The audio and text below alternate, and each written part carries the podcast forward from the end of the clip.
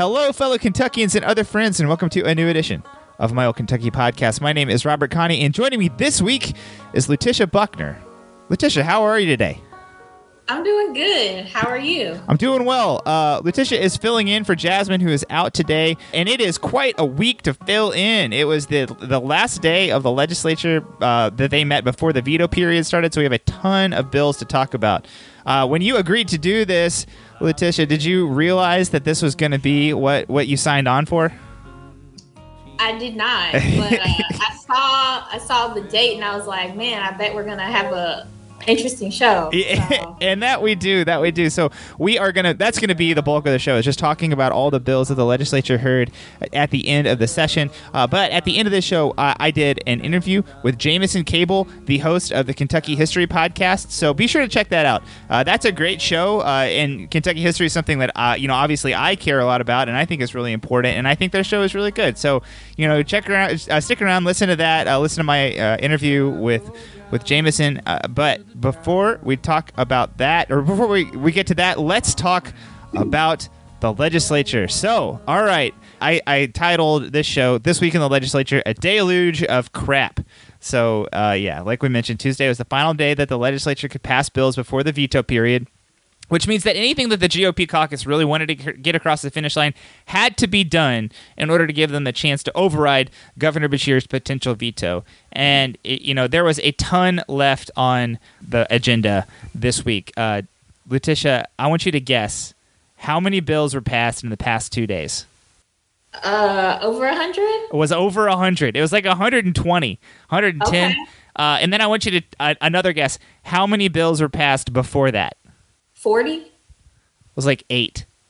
Eight or nine.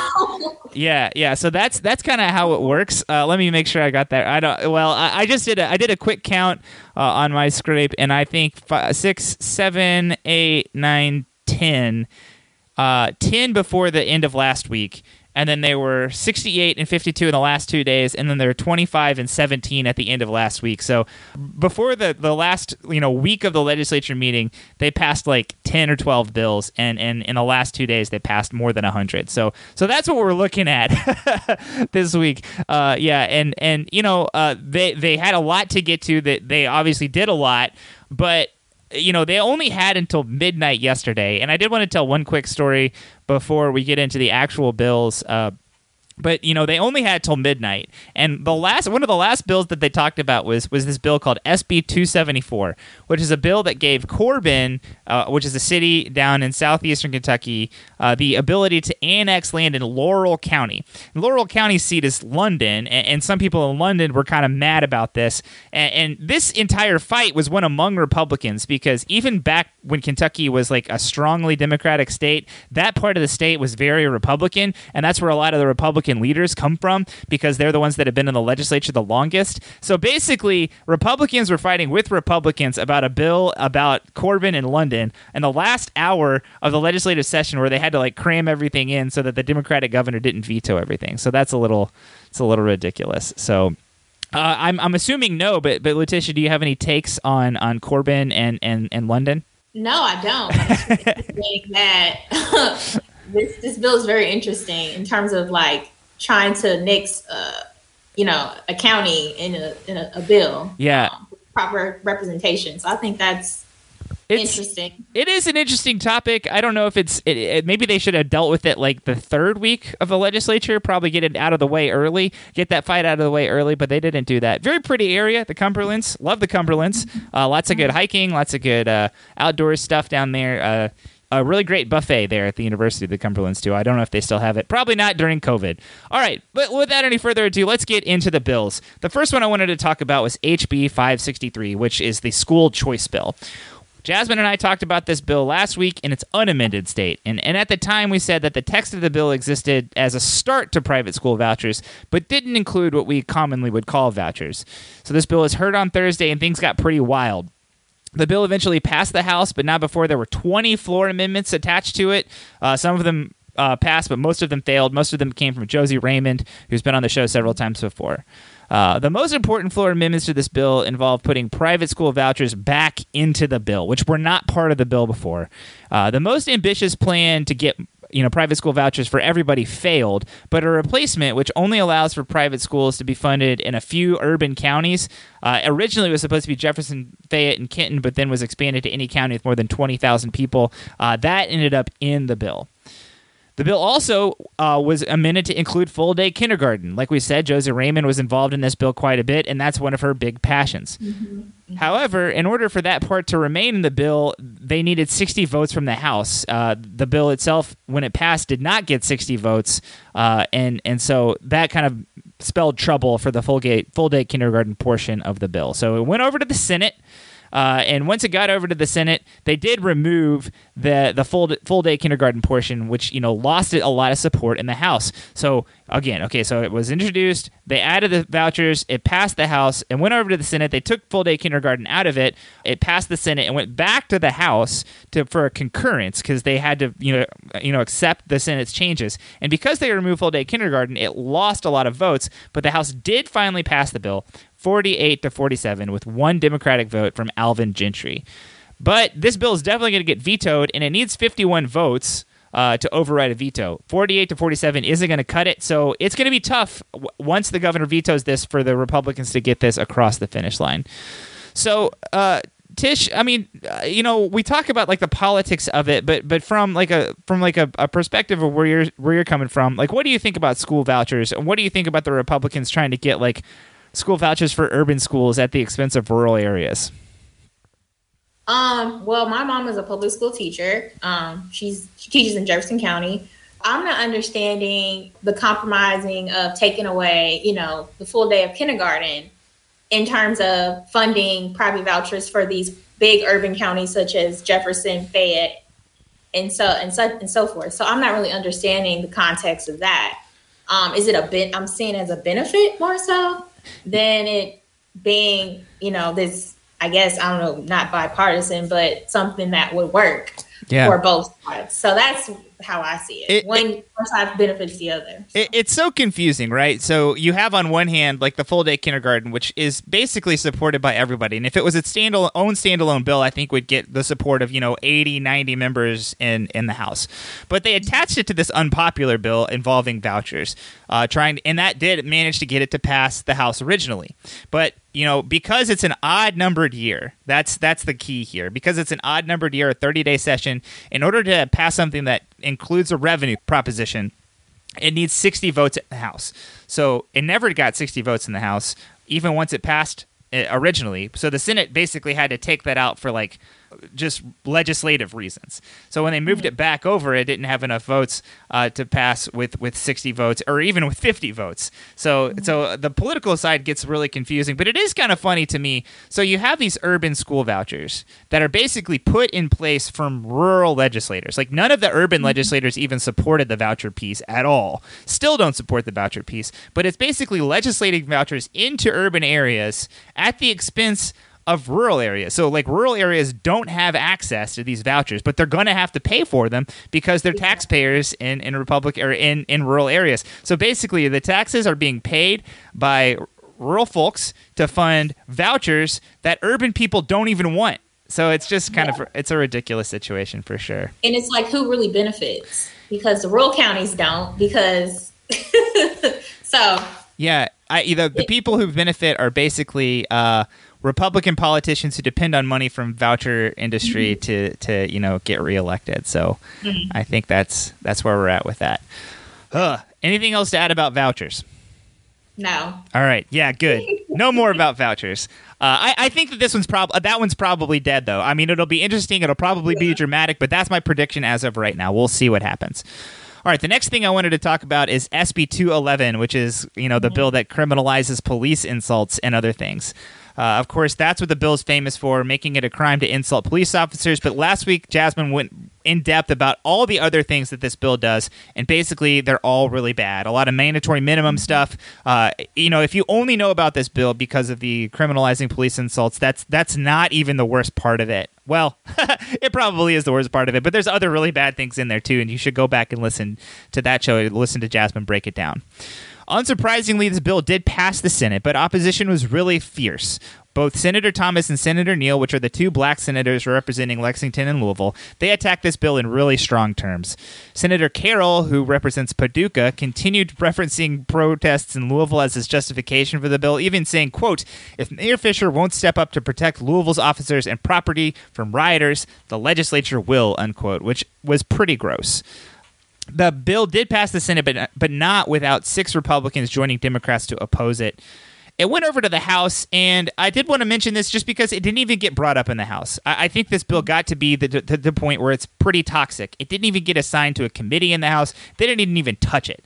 You know, this bill made a lot of news, rightfully so, because it would have been really bad if it had passed. But it is good to know that uh, that controversy did probably matter, because it meant that the House was like, nah, we're good here. Uh, we're not going to take it up. Um So, Letitia, what what did you think about this bill as it was making news? And, and I mean, obviously, you're going to be glad it didn't pass the House. Or do you agree with me that these the outcry about this bill meant that it didn't end up going any further in the House? Yes, and also it's like it's unconstitutional. Mm-hmm. Like, what do you what's a, what qualifies as an insult to a police officer yeah. in terms of my free speech? So it kind of balances on the, the question of constitutionality, like, is that it's the bill itself does not, it's unconstitutional. So mm-hmm. yeah, very it very clearly was unconstitutional, uh and I think that's one of the reasons, like, we don't we don't want that smoke is what the House said. Uh that's right. That we don't want to we got other things we got other things to deal with. We they had a lot more that they needed to deal with. They this was not right. on on the agenda. All right, yep. Moving on uh to H B three twelve. Uh, which is the bill about open records, kind of gutting the process for open records in Kentucky. So w- last time that we talked about this bill was two weeks ago. It was amended since then to loosen the residency requirement. That, to me, was the most egregious part. In order to file an open records request, you had to be a resident of Kentucky. And that was amended to allow news organizations and people that own property in Kentucky to file O R Rs. So still not great. Uh, it's really not great that people who are not working for news organizations and people that don't own property in Kentucky to, to be able to dig into things and using open records request. And really nothing really else in the bill was changed.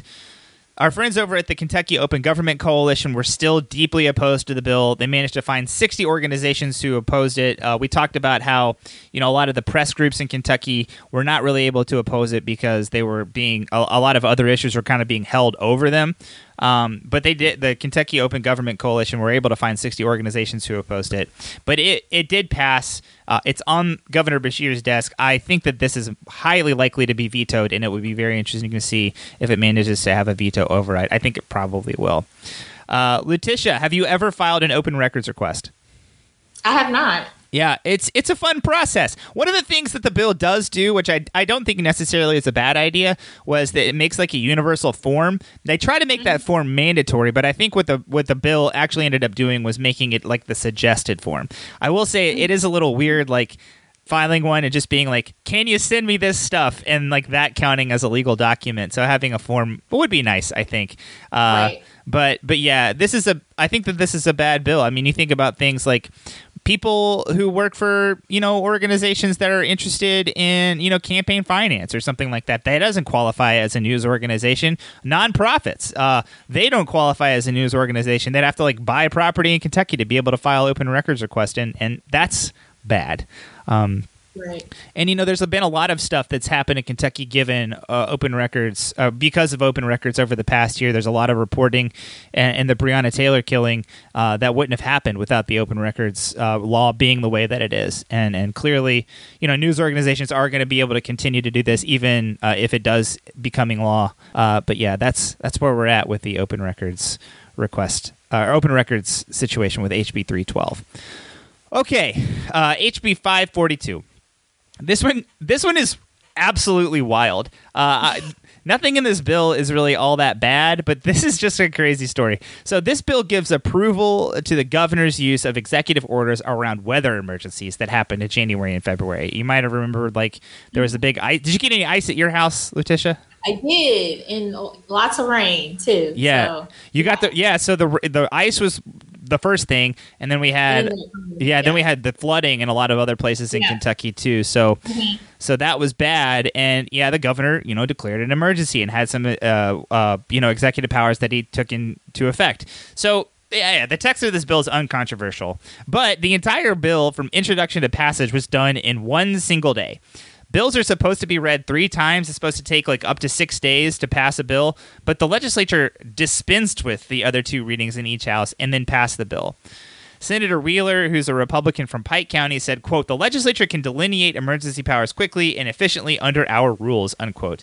The bill is mostly, I think, a commentary about Governor Beshear and COVID. And basically, a lot of the arguments that Governor Beshear was making about his executive orders was like, we're able to work more quickly than the legislature, and that's why we need to be able to have these emergency powers. And the Republicans in the legislatures are like, well, we can work quickly, too. The Supreme Court ruled a few years ago that bills did, in fact, need to be read three times. That's in the mm-hmm. Constitution of Kentucky. Uh, speaking of unconstitutionality, that that's one of the reasons they overturned the, the pension sewer bill. You remember okay. that one? Yeah, mm-hmm. yeah, absolutely. Definitely remember that one. yeah, absolutely. Uh, so this was like a weird power play by the legislature, and and I don't think that there's really anything that can be challenged in this bill in a court of law. Uh, but if it were able to be challenged, I don't think it would. The courts would let it, you know, hold up. Uh, the Republicans disagree and say that this is the process laid out in the Bevin case. Um, and for what it's worth, Senator McGarvey said, quote, "Just because you can do it doesn't mean that you should." Uh, so that's a Jurassic Park, I think, is what that comes from. yeah. Uh, so, I mean, Letitia, what what do you think? Yeah, didn't they file this back in, well, in February? Yes. If it was such an emergency, why didn't they, you know, apply the pressure if it was such a big deal? So yeah, I, I mean, and it clearly wasn't a big deal. It, I mean, it clearly got filed back in February. They could have gone through the normal process, but they didn't, just to prove the point that they didn't. They could in in, in case of emergency, but like that's not legal, right? So mm-hmm. so their right. their overall point is kind of moot, right? Don't you think? Yeah, I agree, absolutely. Yeah. Uh, and again, I just don't think anything is going to be challenged because I don't think anybody's going to go to court to overturn the legislature approving Governor Beshear's uh, executive powers. But if it, I mean, and another thing that this kind of is a little worrying about is, you know, it's become kind of popular at the beginning of legislative sessions at the beginning of the year for Rep- Republicans to, you know, uh, basically pass bills before the, the break that's mandated in the Constitution. Um, mm-hmm. Basically, just to get uh, get stuff off their plate quickly. Like I mentioned, you know, in the speed of bills, six bills passed in the first week, mm-hmm. and now they could pass in the first day.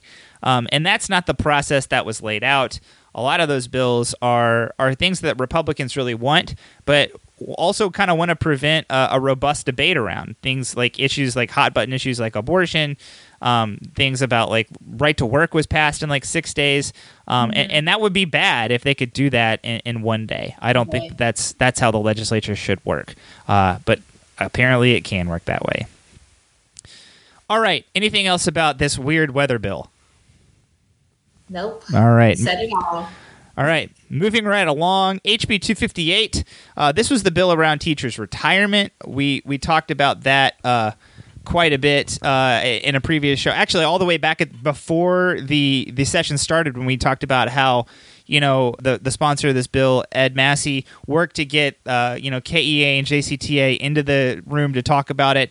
Uh, and, and to kind of agree to changes before uh, jumping into doing these changes, which is something they hadn't done in previous sessions.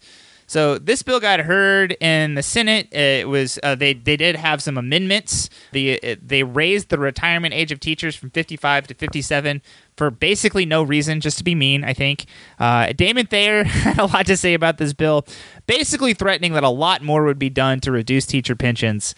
Uh, I don't know if he's right or wrong. He's in leadership, but he clearly has been trying to do this for years and has been unsuccessful. Ed Massey was actually able to get people to the table uh, and get people to talk about it, and that's the reason why this was able to go through without much uh, to be said. It did pass on the last day of the session after the House concurred with the Senate changes, but a lot of Democrats were really upset about it.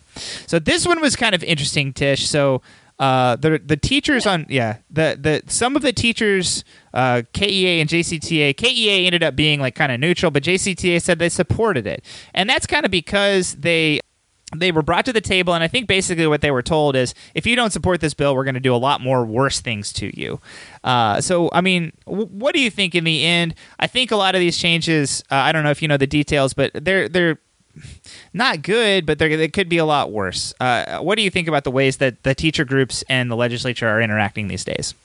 Well, I'm, I'm just kind of in the unknown about why they raised the the age for two years. Mm-hmm. Like, is there a difference between fifty-five and fifty-seven? Because my mom retires in like four, well, supposedly retires in four years. Um, so it's like, is there a reason why they wanted to, to wait, raise the age?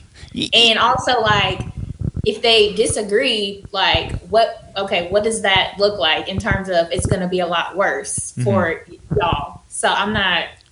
Yeah, unsure, unsure about that language in context. Yeah, by raising the retirement age, obviously you don't have to start paying out benefits. So that's like two years that you're not paying benefits for people. So that saves money for the system, but it also means that it is it money that isn't going into people's pockets. It's basically right. money that stays with the state instead of going to people.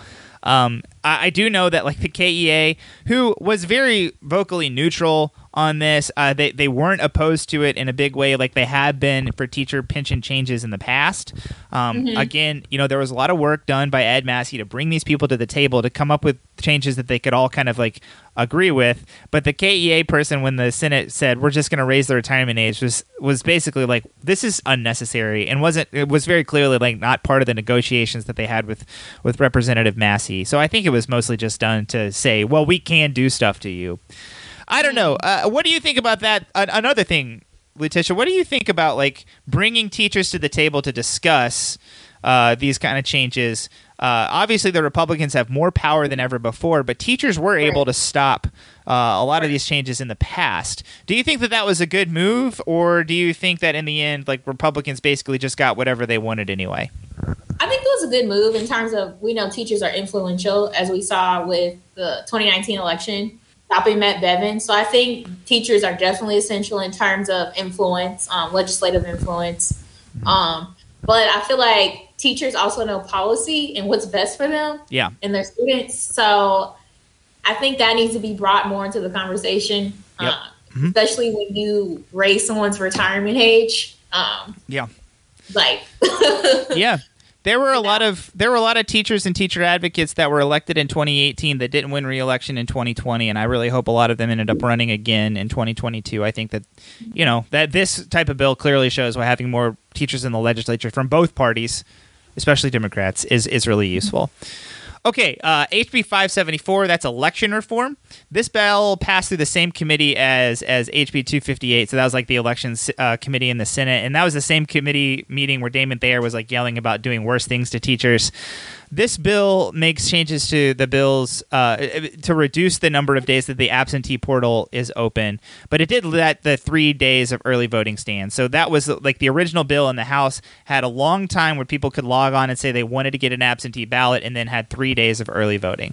The Republicans shortened the length of time that you could request a, a, an absentee ballot. Again, just to be mean, I think just because Damon Thayer is in the, in the committee. Um, yeah, and so basically...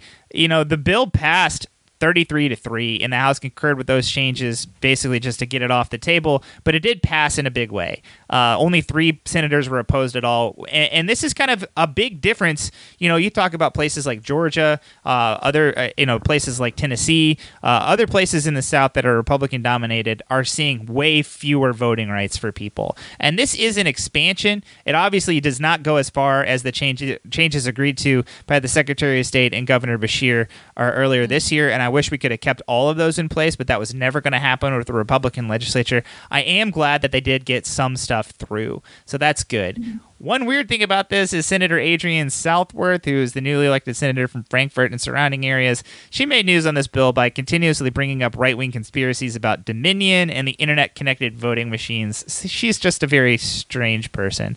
So, Letitia, what do you think? Uh, I mean, obviously, we wish this bill had been more, but I think that this was p- pretty good. I- I'm glad that they did something. Considering the time we have left, I'm glad something went through. Um, but with Senator... Um, Southward and her, you know, continuously bashing disinformation about voting machines is just kind of, it's very interesting. Yeah, it is very interesting for sure. All right. Yeah.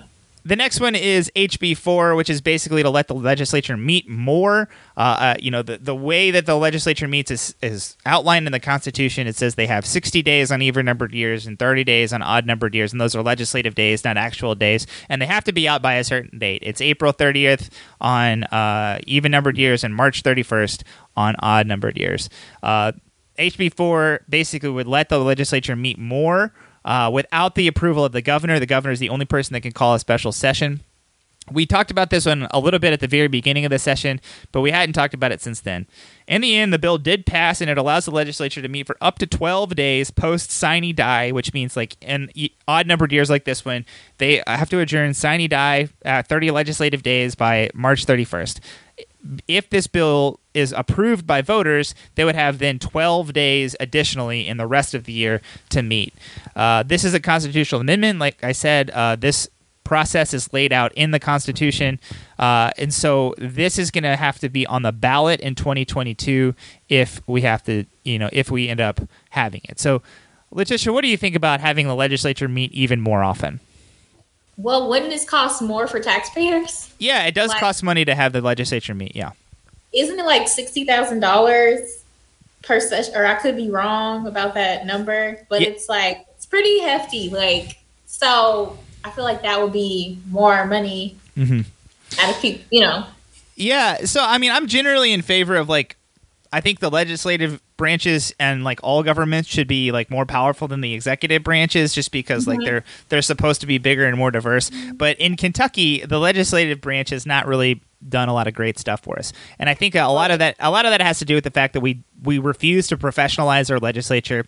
We basically right. make it so that the only people who can afford to run are like rich people or retired people or people that own their own business or people who are lawyers. Exactly.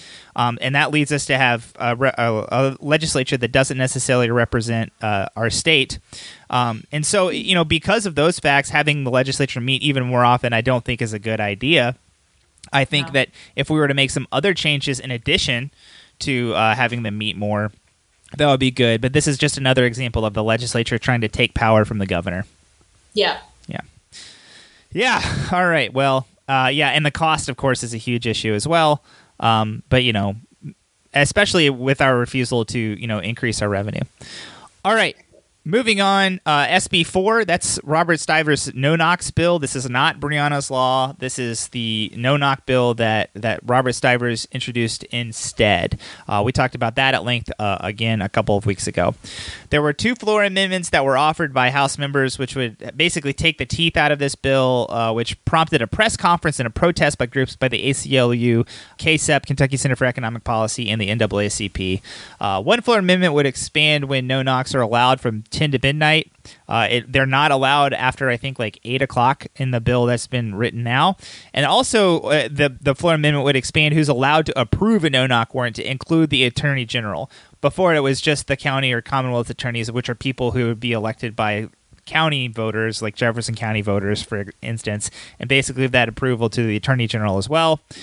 Uh, and uh, also expand who can execute a no-knock warrant to essentially like any police officer. Uh, as it is written, people with special training like SWAT teams are the only people who would have been able to under the original S B four. So these are some floor amendments uh, that were proposed. Another floor amendment expands which alleged crimes can lead to a no-knock warrant to any Class B or C felonies. Right now, it is a very, very small class of uh, felonies that would have been allowed under the original S B four uh, to, to have no-knocks. So again, this never was a no-knock ban like Breonna mm-hmm. Taylor, like Breonna's bill was. Uh, this is no-knock reform, which would still allow it in a, a few cases. And these two floor amendments would basically mean uh, back to the old system. Very, very few teeth left in our no-knock ban. Uh, the two sponsors of the floor amendments are, are Kentucky state uh, employees, and they're both from outside Jefferson County, which is something to be noted here. But uh, these changes were basically left aside Um, for the post-veto period. Uh, I think that this one was just a little bit too much to get to before that, and it was way too controversial. I think that the, the Republicans do want to get this one through, um, but we're not ready to have that fight without uh, any, any more. So uh, Letitia, I, I am interested in, in your, your thoughts here. Uh, you know, this is obviously a bill which does something about no-knock warrants. It's not Brianna's law. They're even trying to have it do less for no-knocks with these two two floor amendments. So so what are you thinking about S B four right now? Do you think that they should approve it, or should they uh, just... Obviously, Brianna's law would be the best case, um, but if we can't have that, is this good? And is this, uh, you know, are we okay to live with this? Or, I mean, do you think that they should just leave it, let it be, if you're not going to have Brianna's law? Me personally, I would like more amendments to be added. Um, but I do understand the urgency of this bill. Um, but also, we have people who sponsor this bill um, that particularly have um, said things about Louisville that aren't from Louisville um, in terms of no-knocks and protesting and things like that. So I just think we need to have more conversation on the actual, or how we can implement things from Brianna's law or past Brianna's law. Mm-hmm. Um, or add amendments to this uh, S B four. So yeah, it's such a complicated situation. You know, we talked a lot about harm reduction and about how like having something is better than having nothing, even though like something uh, isn't what we want. Um, and, and maybe that's not the best way to go about it, because like, you know, obviously they just want to do less and less and less, and they're cutting the teeth out of this even further. Uh, and it, it would be kind of like detrimental to even say that they did anything if they added these two floor amendments, which basically take all the teeth out of the law. I don't know. Um, I, I would, there's still a couple of days left in the, the session, the veto period. After the veto period's over, they can do something with it. And this is obviously something that we're going to be tracking really closely. Um, but yeah, that's where that's where S B four sits right now. All right, H B one seventy-eight, that is the reorganization of the state school board. Um, this bill reorganizes the State Board of Education to mask the partisan makeup of the state, obviously in reaction to Governor Beshear's reorganization of the state school board when he put basically all Democrats on the state school board after Matt Bevin had reorganized it to get like voucher people and... Uh, You know, uh, we we talked a lot about that in previous years. That that's a whole controversy that we'll not get into right now. Basically, the Senate wanted to remove the student and teacher member of this board that Governor Beshear had added last year. Senator Wilson, who is a Republican from Warren County, Bowling Green, said that students' minds, quote, weren't fully formed, or I, I don't know. That's maybe not a direct quote. It was something kind of ridiculous like that. The House, though, did not agree to the concurrence of removing the student and teacher member, and the bill ended up going to a conference committee. Uh, you know, the conference committee is where the House and Senate kind of hash out differences, come to a conclusion, and then it gets voted on in, e- in each individual chamber. They did come to a compromise. Uh, the compromise would say that the teacher and student would rotate between the con- congressional districts and would only serve a single year. So after it came out of the conference committee, it did pass the Senate, but then the House didn't get to it. So basically, this bill isn't passed, and if they bring it up after the veto period, they can pass it, but the governor can then veto it without them having it being be able to being able to do anything about it. So this one was kind of interesting. I, I mean, Letitia, you kind of understand why having a student and a teacher on the school right. board would be important, right? Yeah, but I thought something passed where they didn't allow the removal of the student representation on the school board. Yeah. Correct? Okay. So so right. So the Senate said we don't want that. The House said, okay. no, you have to have that or else we're not going to go along with it. Right. And then and then it went to that conference committee. And in the conference committee, they allowed there to be a student and a teacher, but it had to rotate between the congressional. There was like a whole set oh, of rules. So, okay. Yeah. And then it had to go back to the individual chambers and be voted on it, but the House didn't get to it, right? So, I mean, okay. Okay, here's here's a question for you. All right. Obviously, the, the Republicans want to reorganize the school board to make sure that the school board has the partisan makeup of the state. They're going to pass something like that eventually. But Governor Beshear will have the ability to veto this this year. Do you think he should, or do you think he should live with this compromise that's in the bill now? He should veto this. I agree. Yeah, all right. Stick it to him. Yeah, yeah. Uh, and, I mean, it's very clear that they, like, uh, aren't very good at legislating and maybe would just, like, leave it off to the very end of the session again, so... I, I don't mean, know. I don't, yeah, he should definitely be noticed because this is, yeah. Yeah, and it's kind of ridiculous that this all stems from a few senators who think that students can't be trusted to be on the school board. So there you go. Uh, trust young people. That's what I have to say. All right. Uh, We haven't talked about this much yet, but the budget also was due this year. And oh my goodness, they did in fact leave it to the very end of the session to get to the freaking budget, which is a huge deal. All right, so there's several bills that make up the state budget. H B two forty-nine, H B one ninety-two, one ninety-four, others. The revenue portion of the budget restricts significantly what Governor Beshear can do with the two point six billion dollars that the state is going to receive as part of the American Recovery Act. It also doesn't appropriate that money in any particular way. The money is allowed to be spent on water, sewer, or broadband infrastructure projects and nothing else. That's what it says in the the bill that the, the House and the legislature sent to the governor. This may lead to a special session where the governor can ask the legislature what uh, where to appropriate the money, or, you know, he can just spend it all on better internet for everybody. Or they can come to some sort of compromise in uh, in the interim where they have some sort of appropriation that comes out of that uh, during the veto period. The governor said that he wanted to work on a plan, uh, but, you know, we will see what happens with that. The G O P removed additional education funding uh, and the one percent raise for st- uh, state employees in Governor Beshear's budget that he in- introduced at the very beginning of the year. And the G O P added the film tax credit back into the budget. Kentucky's original film tax credit was a pet project of Jane Beshear, and film tax credits are pretty popular across the country. They've been very successful in places like Georgia. Uh, Letitia, what do you think about Marvel movies? I love Marvel movies. Me too. Those are all filmed in Georgia in this crazy, yeah. huge complex. Yeah, and that all came because Georgia had a very nice tax credit that enticed uh, Disney to build that complex there. So that was, you know, uh, an example of a successful film tax credit. Kentucky's film tax credit has not been as successful. In fact, it hasn't been successful at all. And there's been a lot of stuff written recently about how it wasn't. It isn't a good idea. But the G O P does want to try again. This is bad, though, because the film tax credit might run afoul of the rules set forth by the Federal American Recovery Act and might have to all be paid back. That would be really, really bad. But the regulations around that haven't been written yet, and the Republicans have said that they've looked into it and they don't think that this is going to happen. But it's definitely something that looms out there as a potential problem if we pass this film tax credit. The budget also includes a thirty million dollars tax credit to renovate a single hotel. Uh I think that we had a confirmation today from Chris Otts of W D R B that the hotel is the Seelbach um, in Louisville. That is a lot of money, thirty million dollars, that could be appropriated to anything else. Again, um, the Republicans cut a lot of uh, education funding that was in Governor Beshear's budget out of the out of it. So, and, you know, one percent raises, like, you know, thirty million bucks would go a long way. I don't think it would cover all of it, but that would go a long way to getting those one percent raises for people. Um, but instead, we're spending it to renovate the Seelbach. You ever stayed in the Seelbach?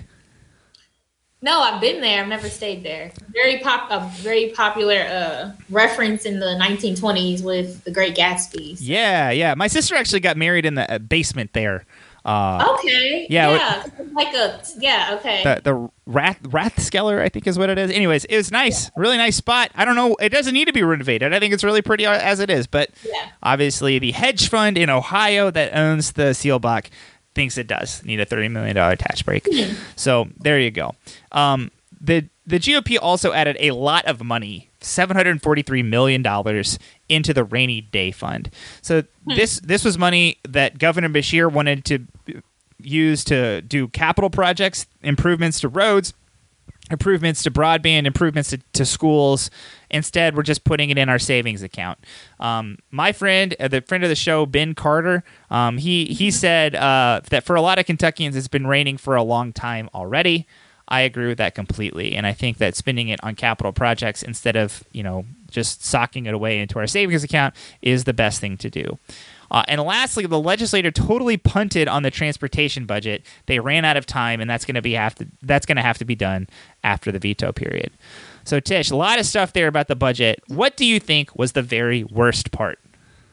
Uh, that Governor Beshear wouldn't be able to use the funds from the American Rescue Plan. Like, so much can be done. Um, I mean, we're in such a pivotal time, and like, you know, getting like getting this getting these funds is just, you know, we could do a lot in the state, and then just to have the G O P uh, legislators say no, yeah, you can't do that, uh, says a lot about them, I think. So yeah, well, yes, I mean, and the governor and the legislature have had very, very difficult time working together right. this year. That's been well publicized. But okay, so the governor has a few options. He could try to work with. He already said he wants to try to work with the Republicans to get something done during this yeah. two-week veto period uh, and get yeah. something out there. The other thing it could do is just spend it all on the things that he said that they could spend them on, like the water, sewer, and broadband. Um, or uh, he could just like leave it be. Uh, what What do you think is the option that he should take? I guess work with work with the Republicans. Yeah, or at least see, was, give him a chance, right? Give him give him a chance. Yeah, he's done yet. I mean, obviously we've seen that. So yeah, yeah. yeah. All right. Well, yeah, that I, I totally agree with you. I think that that is by far the worst part of it, but there's a lot of other bad stuff in there also. So, yeah. All right. Um, th- those were all like kind of the bigger pieces. Uh, what are we at now? We're at like forty minutes. Uh, I did have a lot of other things I just kind of want to mention. So I'm just going to read these down, and, and Tish, you can stop me if you have something to say. All right. Okay. H J R seventy-seven, that puts uh, Andy Beshear's emergency orders in effect for sixty days. Franklin Circuit Court ruled uh, that the governor and the Republicans had to work together, and this was the result of that, the Joint Resolution seventy-seven, to put the emergency orders in effect for sixty days. H C R sixty-nine, that creates a commission to examine the tax rates on historical horse racing. That passed eighty-eight to six. That's good. Obviously, we need more taxes on historical horse racing. Everybody kind of agrees with that, I guess, except for six people. H B one thirty-three reduces the number of signatures needed to recall school b- tax breaks. Um, if you'll remember, Louisville courts ruled that the opponents of the J C P S tax did not have enough signatures. H B one thirty-three is a step to making sure that they will be able to do that next time, unfortunately. S B ten, uh, that's the Commission on Race and Access to Opportunity. That bill passed the Senate, but it didn't pass the House. So uh, that's uh, hopefully they get to that in uh, after the veto period. I know that that's something that uh, you know Senator Neal and Senator Thomas have been have been pushing. H B four seventy-five, that prohibits Kentucky worker, standi- uh, worker safety standards from being higher than the federal standards. And that's a pretty gross way to go about doing things, to say that worker safety standards can't be higher. That That's part of a race to the bottom. That's really crappy, especially in a state like Kentucky that has a lot of laborers that do specialized things. I think about like when the coal uh, industry was really going, it would have been probably better for us to have stronger coal regulations uh, than the, the country as a whole. But we don't, and now it would be illegal for us to do that. Yeah. S B two twenty-eight, uh, I'm, a lot of people have referred to this as the Mitch McConnell retirement plan. Uh, yeah. That, yeah, that is the one that removes the governor as the sole authority to select replacements for U S senator. Now the parties are involved in the selection, so basically if a Republican senator retires, the Republican Party has to um, basically work to help to select the replacement. It's been suggested that the purpose of this bill is to ensure that Daniel Cameron or another Republican will be selected if and when Mitch McConnell decides to retire. He's old and has six years to serve in the Senate. Maybe he doesn't want to do that. H B four oh five, this bill fines Andy Beshear's office nine hundred two thousand dollars if they spend any of the stimulus money, quote, notwithstanding K R S forty-five point two two nine, unquote. I don't know what that means. With I don't know what that K R S is, and I didn't look it up because I had a lot of other things to do uh, in putting these notes together. It's unclear to me if this means that the governor is not now not allowed to spend the money on broadband and sewer projects that we mentioned above. I don't think so. I think it's just basically being mean to Andy Beshear, which has been one of the themes of this legislative session. All right. H B three seventy-two, a bill which provides a fifteen million dollars tax break to companies like Amazon and Google that operate data centers. This bill also gives a five thousand dollars tax break to people who work from home for out-of-state companies. This bill didn't pass the House, but it might after the veto period. A lot of cities uh, like Louisville and, and states like Kentucky have started offering that tax break for people who mm-hmm. work from home to try to entice, you know, people who live in like more high cost of living places like California and New York to do their work from home in a place like Louisville where they can afford a really nice house for a lot less than what they're paying to live in San Francisco or whatever. All right, H B two seventy-two allows water districts to charge ten percent in late fees. There's been a moratorium in place since the pandemic began, and this is allowing uh, water districts to to ignore that moratorium and start charging late fees for people in the middle of the pandemic who can't pay their water bill. That's bad. Uh, That's terrible. Yeah. S B eight gives students more ability to opt out of mandatory vaccines. Also very stupid. I think that this is vaccine panic from right-wing people after uh, during right. the COVID era. But, you know, it's not good to have kids who aren't vaccinated for measles exactly. in school. Like, that's bad. Exactly. You yeah. have to have school, you know, yeah. vaccinations to attend school. So not anymore. Well, well, yeah. my day. Which, yeah. yeah. Yeah, exactly, exactly. All right. Actually, I did have a few good bills. S B one, okay. yeah, S B one twenty-six, that's the felony threshold bill. It's now one thousand dollars instead of five hundred dollars. Still too low, in my opinion. Jasmine's talked a lot about this, but that's very good. And now we're no longer the very, very bottom of the felony threshold. H B ninety-six, that caps the out-of-pocket cost for insulin at thirty dollars for a thirty-day supply. Uh, Charles Booker was one of the main people pushing this. Charles Booker famous, very famously is a diabetic, a type one diabetic. Um, he worked with Danny Bentley, a Republican from uh, out where my family's from, out in you know Greenup County. London? Greenup County. Yeah. No, that's Greenup? Okay. Northeastern Kentucky. Okay. Yeah. So he, uh, yeah, he, they, Danny Bentley helped carry this bill. Um, I, Patty Minter was also heavily involved in this. Uh, she's the state rep from Bowling Green, yeah. and that, that bill passed, and that's good. I think that that's really great. The cost of insulin is criminal, uh, and now it if you charge more than thirty dollars for a thirty-day supply, it will be criminal. Uh, so mm. there you go. Uh, and the last good bill I wanted to talk about, uh, so S B thirty-two, uh, the bill does a lot of things, but one of the things was it ha- it added the juvenile transfer bill as a rider. Um, the juvenile transfer bill prevents people who are under the age of eighteen from being tried as adults in most circumstances. Jasmine's talked about this bill quite a bit in the past, so that is through Whitney Westerfield got that done. So that is a third good bill I wanted to mention. Uh, all right, those are all of the the bills I want to talk about. T- Letitia, anything about those that you want to mention? I am happy about H B ninety-six because my sister is a diabetic, so mm-hmm. I'm happy about that. Um, and other families don't have to suffer um, yeah. the cost of insulin. Uh, yeah, the the opting out of mandatory vaccines, that's that's bizarre, but yeah, it is. It is. yeah. Uh, um, especially we're in a pandemic, so I really don't get that. Yeah. Um, yeah, and just you had you had some good bills this session. Yeah, some a lot of bad ones, but a few good ones for sure. A few um, good ones. Yeah. yeah. The last thing I wanted to mention is the impeachment committee has come back with their final bill. Last week we talked about the charges that were, were racked up by the impeachment committee. Um, for the work on the Beshear case, they're charging forty-two thousand four hundred forty-four dollars. Uh, for the Cameron case, seven thousand five hundred ninety-eight dollars. And for the Go Forth case, they are charging twelve thousand four hundred fifty-seven dollars. So uh, those are probably going to get challenged in court. Uh, but yes, the amount paid is something that is a big issue, and the impeachment committee did say what those are going to be. Whew. Well, that was the end of the legislative session, Letitia. We're going to have two more days post-veto period, but I think most of the damage is done now. I don't think that there's any way we can say that this legislative session was good for Kentucky. It was quite bad, um, but there were a few bright spots. Um, mm-hmm. Yeah.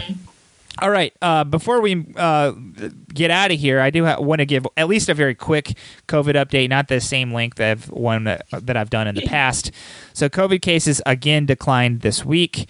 Um, mm-hmm. The past month has seen a much more gradual decline than the month before, where cases really came down from a very high peak. But, you know, that's okay. A, a lot of states are seeing numbers go up. Uh, our numbers are still going down, and that's that's good. Um, Kentucky celebrated its one millionth vaccine this week. Letitia, what's your vaccine story? Do you have one yet? Have your... Yeah, I got my vaccine last week, so I'm part of the one million. Yeah, me too. I got mine last week. Where did you yeah. get? Where did you go to get yours? I went to Walgreens. Walk in, in Lexington. Yeah. All right, very cool. Yeah, yep. Very good. Uh, I'm glad to hear that you got yours. I got mine as well. Um, so we are we're part of the one million. Uh, last yes. week was the third week in a row with more than one hundred thousand people that were vaccinated in Kentucky. We're really picking up the pace. Um, we need to go even higher, but that, you know, given given what our supply is, that's about as good as we can be. Mm-hmm. Kentucky did pass up West Virginia in the number of people vaccinated. That's good news for us, bad news for them. Um, and, and the yeah. only reason I really bring that up is because we talked about West Virginia as doing like a really good job at the very beginning at getting people in long-term care facilities vaccinated. But I think mm-hmm. Kentucky kind of saw uh, what was going on and, and improved and, and are at a point now where they're doing better than just about anybody else, or at least among our neighbors. So that's that's good to know. Uh Uh, something that came up in the news, COVID-related, is that forty-one people were infected in a nursing home this week, which sent five people to the hospital, which this is the first major infection of a long-term care facility since the vaccinations were available. And at this yeah. nursing home, eighty-five percent of residents were vaccinated. Only forty-eight percent of staff were vaccinated, which I think is kind of bad. I don't know mm-hmm. why those staff are deciding not to get vaccinated. Vaccine hesitancy is not great. Only one of the seventy-one people who were vaccinated in this long-term care facility were hospitalized uh, versus four of the thirteen unvaccinated people. So that just goes to show you uh, the, the power of the vaccines. But I do think it also goes to show the limitations of the vaccines. You know, you're not, you have high level of protection from, from the disease, but you can still absolutely get it if you have the, if you, if you have uh, the vaccine. But if you do, it's likely that you're not going to be hospitalized. Um, so, you know, th- it's good, um, but it doesn't mean that once you get vaccinated, you can just go all the way back to doing everything you were doing before. Uh, you probably should be safe, um, be smart. Um, and, uh, yeah, wear your mask still. Just do that. That that's at least one step you can take until the disease is gone everywhere. That that's when we can start, kind of start getting back to normal.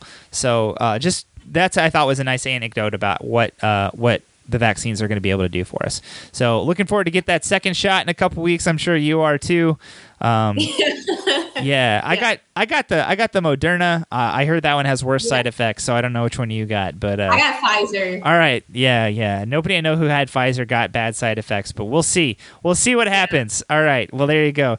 Um, and then a couple of non-legislative quick hits to go over. Uh, first one, Charles Booker is basically running for United States Senate. In an interview on K E T on Sunday, he told Renee Shaw that he was, quote, strongly considering, unquote, the race. That means he's in, basically. Uh, Letitia, are you, are you excited about Charles Booker running I for U S? I'm very excited. Yeah. Um, yeah. He, I thought he did a really great job in, in his race for, for Senate last time. I think he built a really strong foundation. Um, you know, I think it's about time we give somebody like Charles Booker a shot, and I mean that in many different ways. Um, he would be the first, you know, black person who would be a, a candidate for United States Senate if he got the nomination. And I think he's running a type of race uh, that Democrats need to start running, where he's unapologetic about the things he believes. Uh, really wants to put forward uh, the Democratic agenda um, when he's running for Senate, which I think is is great. We'll see what happens with him. Um, you may hear him on a future show coming up soon, so be sure to stay tuned. Uh, and then lastly, uh, Lieutenant Governor Jacqueline Coleman is in a bit of hot water over texts to members of the Office of Unemployment Insurance, where she gave names and numbers directly and asked for assistance to get them unemployment insurance. It's hard to say whether she knew there were problems with the U I system in the moment, but but that's a really bad look for people to use power this way, um, basically to get their friends uh, assistance that may not be available to everybody else. Um, I don't know. Did you see this story, Letitia? No, I didn't see it, actually. Yeah, I mean, I, I don't know. Uh, people should read it, uh, come to their own conclusions. Um, I, I think it's a bad look, but I also think that, you know, it, it's definitely not as egregious as some things we've seen other elected officials do.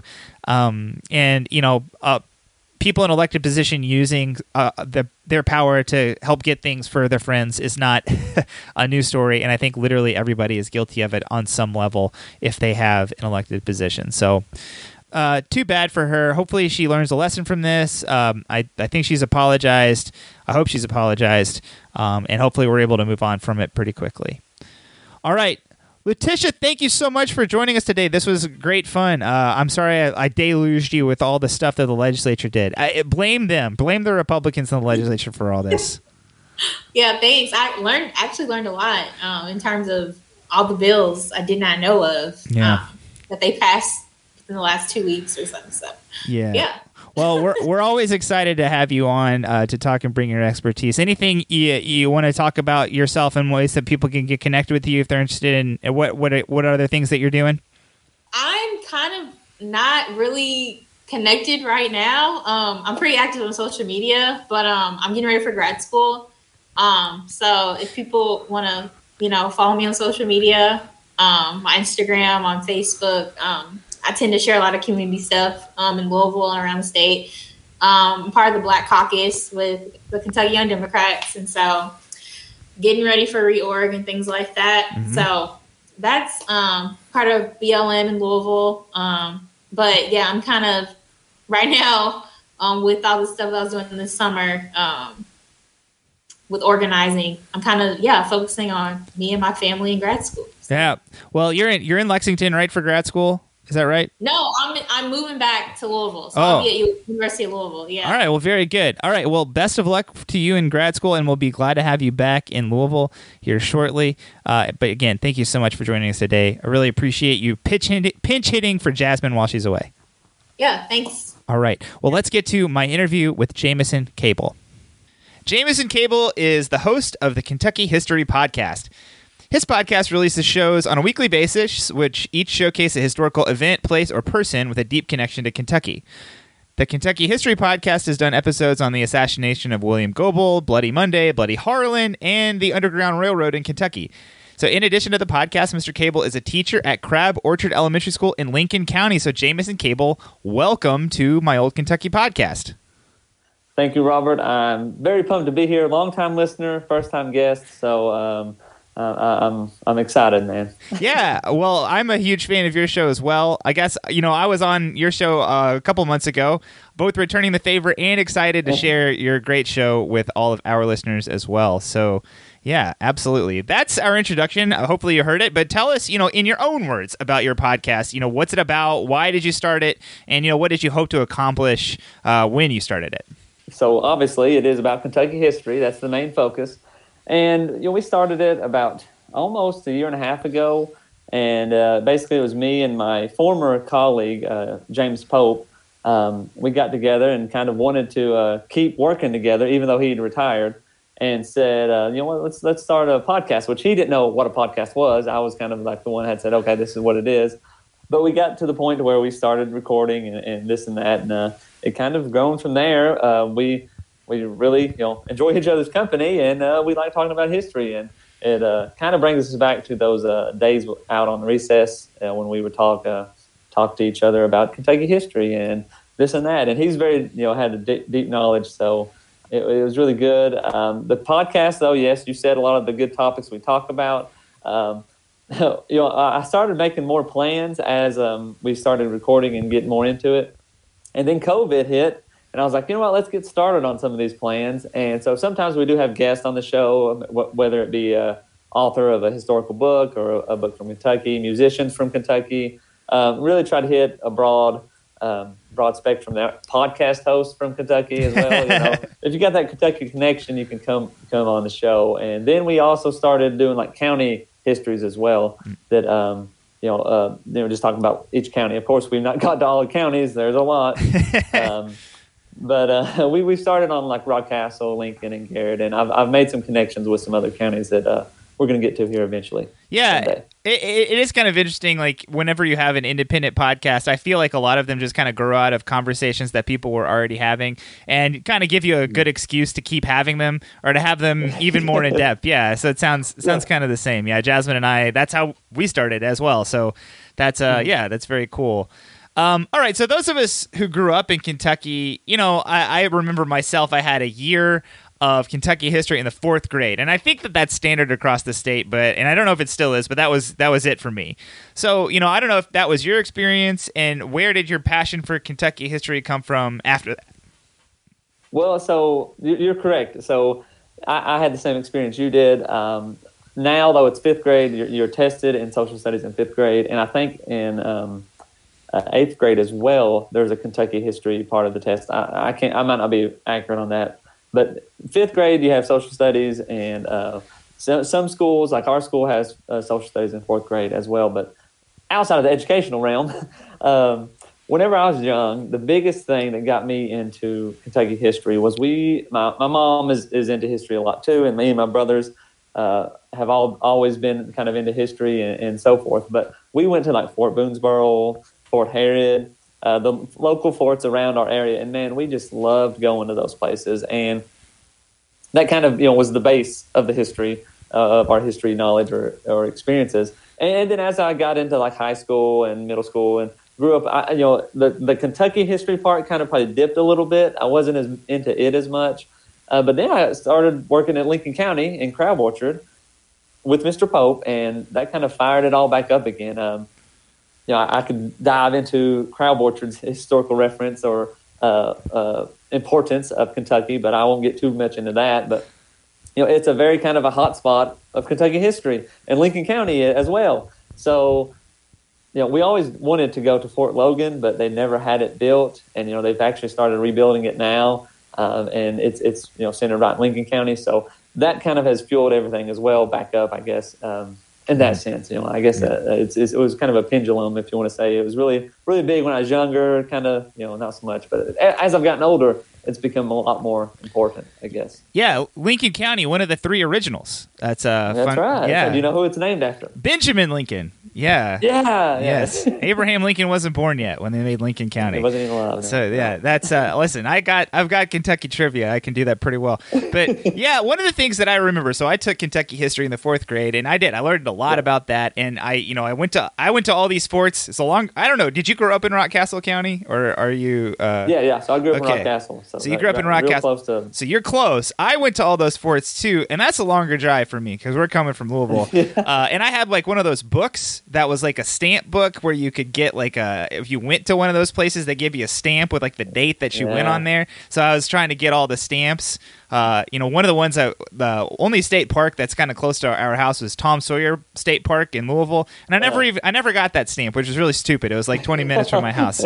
You know, I've got like got like Carter Caves out, you know, in Eastern Kentucky, but I don't have you know Tom Sawyer. Yeah. So that, anyways, that I remember that too. But one of the things I remember as well was going to college, and when I was in college, I took some Kentucky history, Kentucky political history, and then Appalachian history classes, and learning like remembering like wow, this is a lot different than the stories they told us in the fourth grade. And, you know, you tackle a lot of these things. So you've tackled Bloody Harlan and assassination of governors and stuff like that. So, you know, uh, I guess, you know, uh, did you ever have anything like that pick up where you were remembered a story from when you were younger, but then you were like, I want to tell this in a way that a lot of people might not know about it because maybe they didn't take history in college?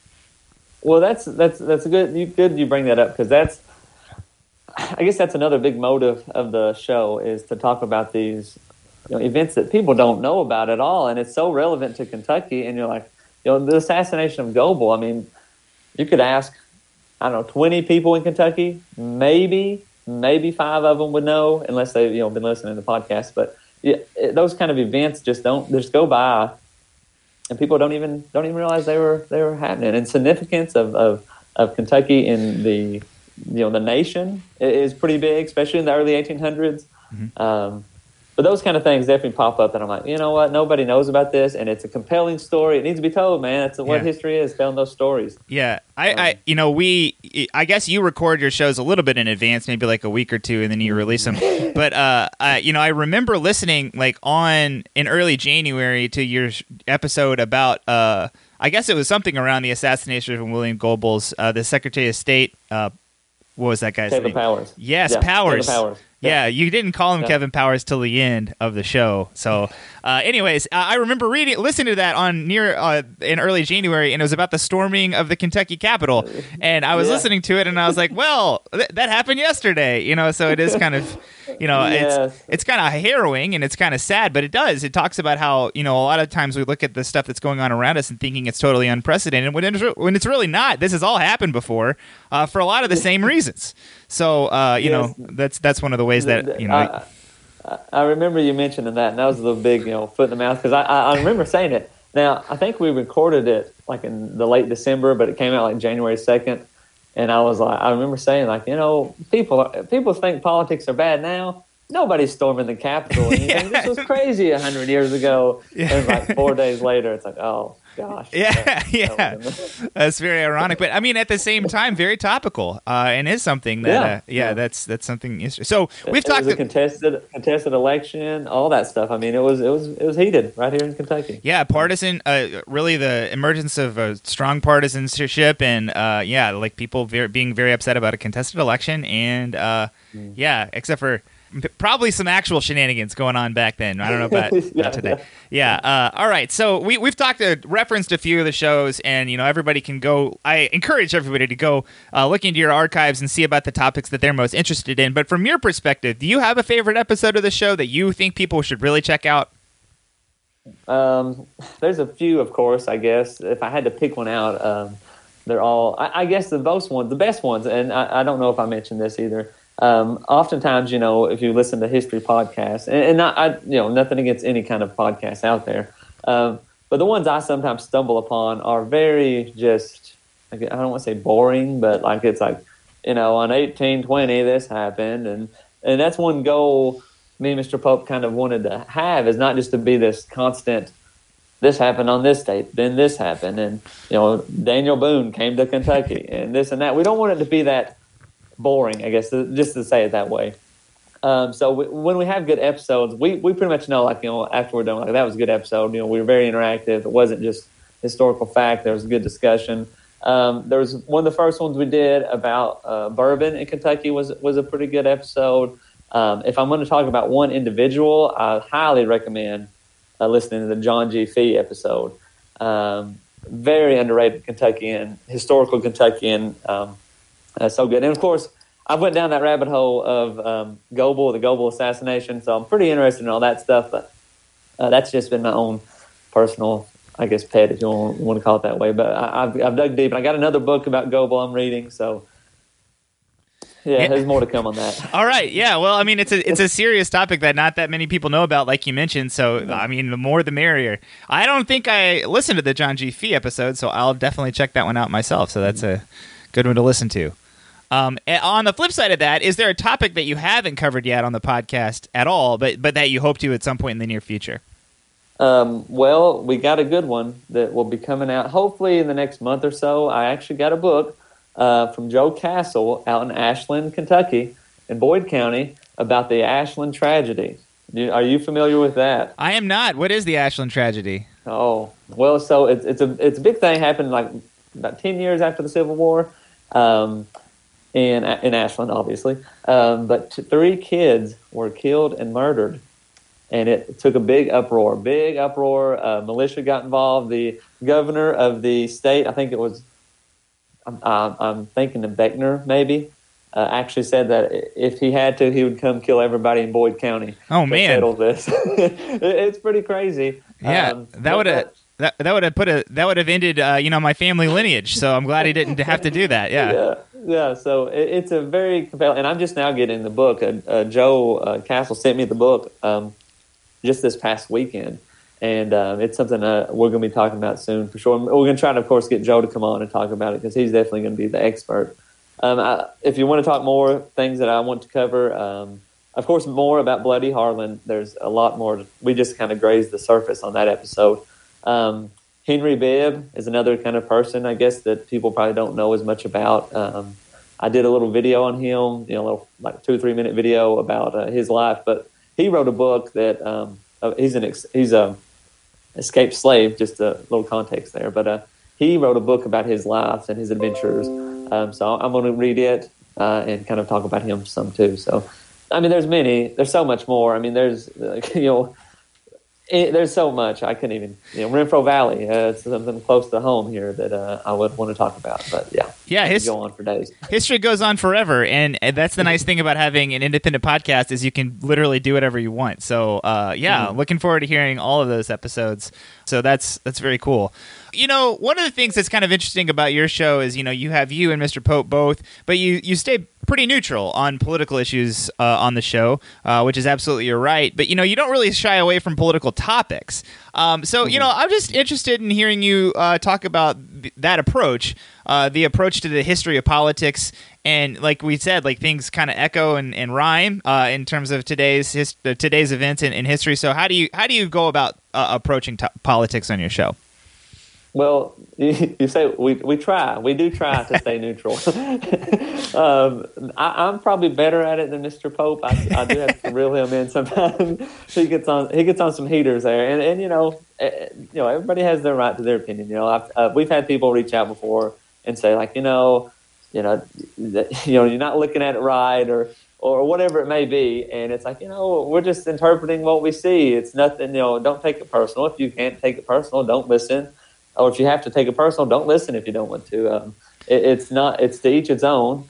Um, but as far as like political, the political dynamic of of history, because they play, you know, the riots or the storming of the Capitol in nineteen hundred was political. It was politically motivated. It was it was one hundred percent a political thing. You know, we talked about Bloody or Bloody Monday mm-hmm. in uh, uh, Louisville. That was politically motivated. Mm-hmm. I mean, there's no way to, no way to kind of dress it up. However, one thing that you know I I I guess I understand, and I would encourage anybody who's looking at history to understand is like the politics of today have almost nothing to do with the politics of one hundred years ago. And I'm, what I mean by that is the parties. Like you could say the Democratic Party today isn't the same as the Democratic Party five years ago, ten years ago. So if we're going back one hundred years ago, they're not even recognizable. And same with the Republican Party. They're not, those, the, their values have changed, their, their uh, desires, their agenda has changed. You know, a hundred times over. Mm-hmm. Um, so whenever you're looking at history, like, you know, William Goebel, he was a Democrat. Mm-hmm. Uh, Caleb Powers was a uh, Republican. Um, uh, William Taylor, who was the other governor who won the what, uh, won the race, but then all the other shenanigans happened. He was a Republican. Mm-hmm. That the whole shenanigans began because Kentucky was a Democratic-controlled um, uh, uh, state, I guess. And um, the legislator, the Democrats didn't like it when a Republican won the governorship for the first time. So then all this other stuff happened. Right. But those those Democrats and Republicans aren't the Democrats and Republicans of today. You know, yeah. The Whig Party. You know, that party didn't even ex- doesn't even exist anymore. um, however, though, we talked about those issues, like with the issues with um, the bloody bloody Louisville or Bloody Monday that happened in Louisville. Those issues were based on immigration. Mm-hmm. Now, immigration is still an issue today, and it will be one hundred years from now. Mm-hmm. Um, so in that sense, you have to address those issues in some sort of form. Now, do we have to say, you know, uh, you know, immigration, you know, do we have to get into the technical, political agendas of immigration today? No, not so much. But we do have to say, hey, look, this was happening one hundred years ago. Are, mm-hmm. are, are we any different now? You know, to make those points, those connections. Yeah. Um, you know, do we need to watch what we were doing? Of course, because this has happened before. Mm-hmm. Yeah, and the the issues that are uh, that are rooted in the past, um, they definitely have uh, things that happen in the future because of them. And, and, you know, I do think that there's a lot to be said for learning about history so you can figure out, like, why does immigration work today the way that it does? And, and like, going back into mm-hmm. history and hearing stuff about how... You know how how uh, y- you know prejudice against immigrant immigrants in the early nineteenth century, or yeah, and into the early twentieth century, uh, really really impacts the way that that uh, that issue plays out today. And, and you know those connections are there. Um, I don't think it's it's super important for you to draw everybody's attention directly to them. They're not that hard to pick up on. Uh, and and and yeah, it, uh, the same thing with political parties. Uh, you know, one of the things that I think is so interesting is you know um, the way that Kentucky's you know partisanship has changed over time.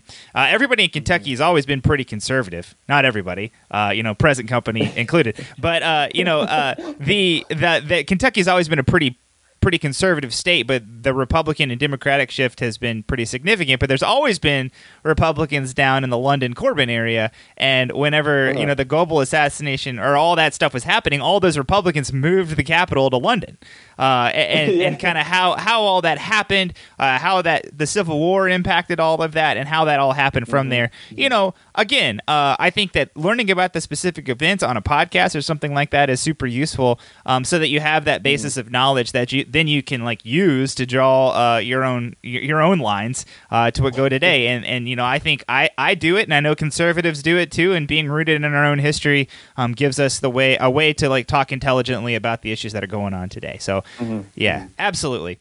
You and Mister Pope both are, are teachers by trade. Uh, yeah, and, and you know obviously uh, teaching is something that you do on the show. So tell us a little bit about how your trade influences the way that you go about doing the show. Mm-hmm. So, so we try in a way to kind of, I guess, talk talk in a way that it is our classroom. You know, there's not kids in there, or they're not there's not listeners in there who can raise their hand and do all those, those kind of things, and we can be like, oh no, hush, you know, anything like that. It's more of, you know, it's more of like you get feedback from on, on social media and that sort of thing, um, and you know, people bring up topics, and we uh, try to cover those topics if we have the resources to kind of delve into it. Of course.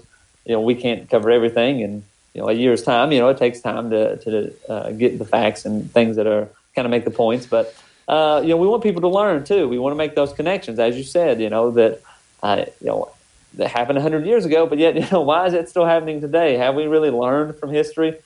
And sadly, not much. But uh, you know, history does tend to repeat itself. So maybe if we're more prepared this time, yeah, it won't be as, it won't be as bad or as devastating. Um, and of course, in any situation, um, I, I can tell you a story. Uh, when I was in college, I took a, um, a Kentucky history class and an Appalachian uh, a literature class, actually. And those two classes were so influ- influential to me because my instructors were so passionate about it. Um, and I, I feel so, I, I can never remember my Kentucky history uh, teacher's in college's name because he was so good. He was so passionate about it. And I've seen him on K U T time and time again, and I can never remember his name, but he was so good at it. And those those teachers that were passionate, just like uh, me and Mister Popar, um, really help you learn more when you got passion behind it. And anything you want to learn, if the person that's teaching it to you has passion, um, it's going to uh, it's going to it's going to bring you out as a student a lot better. Um, and, and to you know, you talk about, I guess, making that connection to the past um, in education. You know, I'm going to be a big uh, supporter of education, uh, definitely public education. Um, but when we think about the importance of learning from the past, you know, I have this kind of theory in my head, and it's I would I would hope it's kind of supported, and it makes a lot of sense. And I, I've been doing all this research about the early formations of, of Kentucky and the governors, the first you know ten, fifteen governors of Kentucky. Some of them came in, and a priority was education. However, nothing ever really got done. You know, like the first ten. You know, I, I'm thinking off the top of my head here. I think the fifteenth governor might have been Letcher. Um, He was the first governor who actually installed some sort of public education. And you think, you know, you think about about Kentucky as in education. You know, we're not high on the totem pole, Mm-mm. and uh, it doesn't look like that's getting any better. Uh, so it's like, you know, again, even now, a hundred, two hundred years later, Kentucky isn't still doesn't want to make that investment into public education. And I know there's probably arguments on both sides, but. Yeah, you know, that's, that's kind of one of the things. Another reason to get out there and kind of support. Hey, we need to learn about this stuff. Yeah, that, um, that's very interesting. Uh, in that, I mean, and I don't know if this is this is probably repeated in a lot of other states, but you know, uh, our the leaders of the state forever. It sounds like have always had big dreams about education and the things they want to accomplish with mm-hmm. it, uh, but have never really been able to achieve them because of lots of roadblocks in the way. Uh, and that's a story. Yeah. I mean, and I think really the story of the education system in Kentucky is a story of uh, people trying and failing and every once in a while breaking through to a little bit of success um, that's short-lived. Mm-hmm. Uh, and, and, you know, I guess the only thing to do is to keep trying. every once, may, maybe we'll hit one of those breakthroughs sooner rather than later. Maybe it'll stick this time. Uh, but but that's yeah. a yeah, that's that's where it is. All right. Uh, so your show is about history. Our show is about current events. Mm-hmm. But but those things are often echoes of each other. Um, and, and you know, I know you talked about this already, but. In a in a short and sweet way, from your perspective, how can learning about history benefit people who want to follow current events today? Well, yeah, I probably I probably should have um, used my uh, Kentucky education plug for that one, um, because because it's relevant. I guess you know that would be the best way to think about it. It even though it might have happened you know a hundred years ago, like we said, you know, history repeats itself. Um, in ways you don't want it to. Um, and let's take, and I, you know, I'm using this as a comparison, you know, you think about the storming of the Capitol now compared to, you know, one hundred years ago. Um, you know, I, I honestly don't know if William Goebel was the only one that was killed. Um, I, as far as I know, he was. Um, you know, and now even, you know, uh, in January, you know, sadly, more people died from that. Mm-hmm. Um, and, and, you know, I, I feel personally it was very easily preventable. Um, other people may not.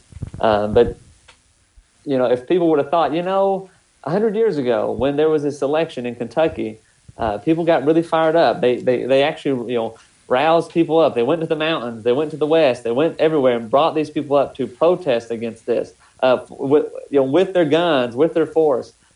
And the governor was killed. You know, and typically, and if you would have, if you know, people would have looked at this uh, one hundred years ago and say, you know what, what happened after that? After um, after uh, Goebel was killed, it was kind of like everybody took a step back and said, oh, you know, oh, crap, what did we do? You know, all these people, all these Republicans at the time that rabble, you know, rabble roused all these people up, you know, was like, you know, well, you know, we kind of might have, we might have been the cause of this, you know, in some sort of form. And it kind of, whatever cause that people may have had, it always tends, when it, it when it rises up to violence, it always tends to deflate their cause. Mm-hmm. And it happens many, you know, many times uh, throughout history. You know, you think of these people who, who were against something, they rose up, they got violent, they didn't overthrow who they thought they were going to overthrow, or they didn't get what they wanted, and their cause goes away. Mm-hmm. And that's just a lesson to learn when it comes to, you know, violence isn't going to solve what you really want it to solve. Mm-hmm. Um, it's just going to cause more problems. I was going to say, like in uh, um, in Bloody Louisville, like, you know, they, they, they or Bloody Monday, I keep saying Bloody Louisville, but Bloody Monday, which happened in Louisville, um, they were all against these immigrants, and they all rallied up to stop these immigrants, and they, they you know, fought them and burnt down their houses and all this kind of stuff. And this was all from the Know Nothing Party. Well, like, not even months after all that happened, the the Know Nothing Party didn't exist in Louisville anymore. You know, they did all this, they they caused all this chaos, and then their, their party even goes away. It doesn't even exist anymore within months after that, because what they did was so bad, and they realized, man, that was that was not good. And then Louisville ends up suffering for it for, mm.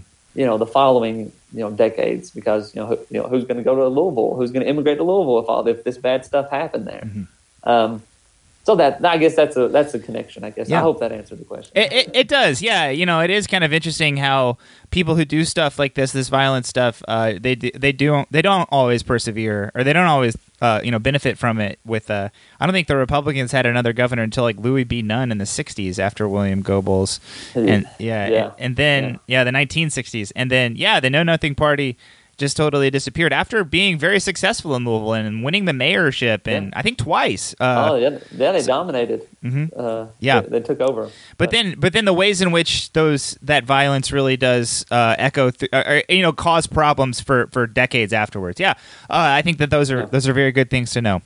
All right, well, if I can. Yeah, go ahead. Well, if I can, uh, I want to get back on my education harp. Oh, sure, sure, sure.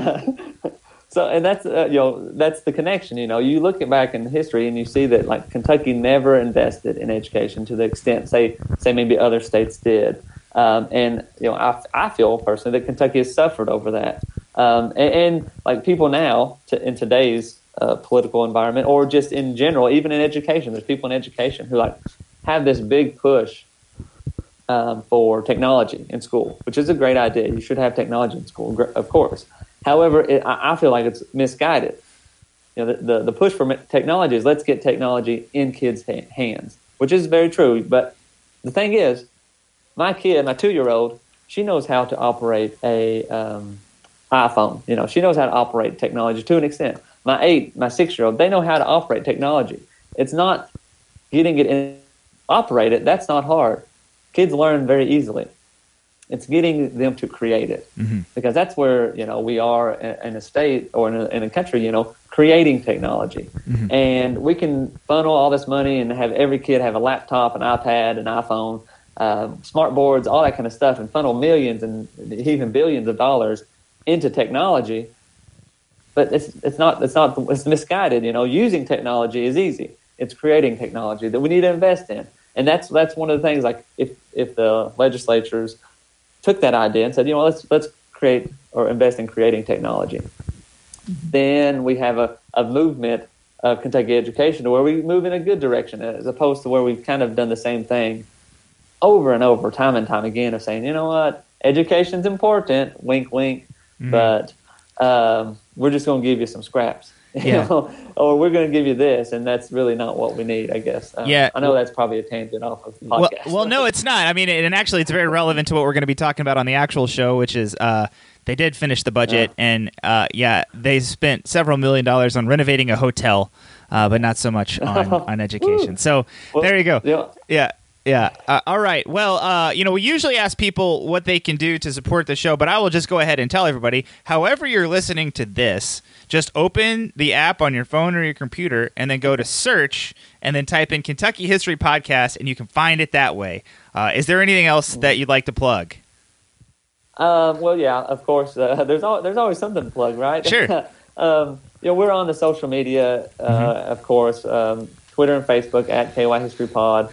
Um, I'm expecting a, a, a Con a, a bump, man. Every time you've interacted with me, man, on Twitter, it's like I get a bump.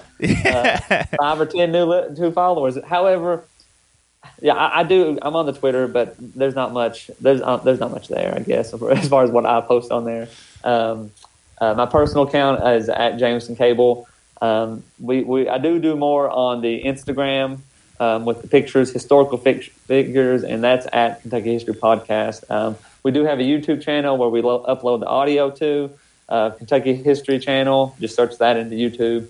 Um, and we do, I do do, vi- uh, do videos of historical Kentucky people or people that are connected to Kentucky as well. And we have a Patreon, all that stuff. But like you said, whatever you're, you find uh, my old Kentucky podcast on, uh, just type in Kentucky History Podcast and you'll find it. All right. Um, yeah. Well, perfect. Uh, and if it if it ain't about Kentucky, it's not worth the hill of beans. Uh, that's thank, right. That's yeah, right. that's that's right. Jamison Cable, thank you for being on our show today. I appreciate it. Thanks for having me. All right. All right. Thank you very much for listening. You can connect to us on Facebook or Twitter at My Old K Y Pod. You can subscribe to us at the podcasting app of your choice. You can join our Patreon. You can just look at us up there. And I hate doing the end part because Jasmine usually does it, and I'm sure I missed some stuff. So go back and listen to an old show to see what I missed. All right. Thank you for listening, and we will see you next week.